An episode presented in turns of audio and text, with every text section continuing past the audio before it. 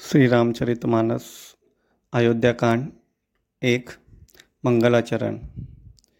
जिनकी गोद में हिमाचल सुता पार्वती जी, मस्तक पर गंगा जी, ललाट पर द्वितीया का चंद्रमा, कंठ में हलाहल विष और वक्षस्थल पर सर्पराज से जी सुशोभित हैं। वे भस्म से विभूषित, देवताओं में श्रेष्ठ, सर्वेश्वर, संहार करता, सर्वव्यापक, कल्याण रूप, चंद्रमा के समान शुभ्र वर्ण सिर शंकर जी सदा मेरी रक्षा करें।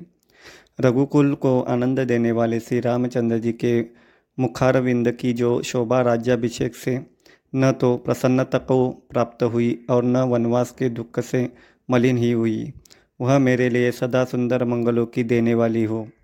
नीले कमल के समान श्याम और कोमल जिनके अंग हैं, श्री सीताजी उनके वाम भाग में विराजमान है, और जिनके हाथों में अमोघ बाण और सुंदर धनुष है, उन रघुवंश के स्वामी श्री रामचंद्र जी को मैं नमस्कार करता हूँ।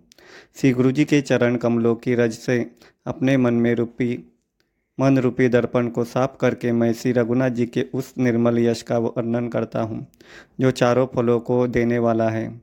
जब से श्री रामचंद्र जी विवाह करके घर आए, तब से नित्य नए मंगल हो रहे हैं और आनंद के बधावे बज रहे हैं। चौदह लोक रूपी बड़े भारी पर्वतों पर पुण्य रूपी मेघ रूप सुख रूपी जल बरसा रहे हैं। रुद्धि सिद्धि और संपत्ति रूपी सुहावनी नदियाँ उमड़ उमड़ कर अयोध्या रूपी समुद्र में आ मिली। नगर के स्त्री पुरुष अच्छी जाति के मणियों के समूह हैं जो सब प्रकार से पवित्र, अमूल्य और सुंदर है। नगर का ऐश्वर्य कुछ कहा नहीं जाता, ऐसा जान पड़ता है मानो ब्रह्मा जी की कारीगिरी बस इतनी ही है। सब नगर निवासी और रामचंद्र जी के मुखचंद्र को देखकर सब प्रकार से सुखी है। सब माताएं और सखी सहेलियां अपने मनोरथ रूपी बेल को फली हुई देखकर आनंदित हैं। श्री रामचंद्र जी के रूप, गुणशील और स्वभाव को देखकर राजा दशरथ जी बहुत ही आनंदित होते हैं।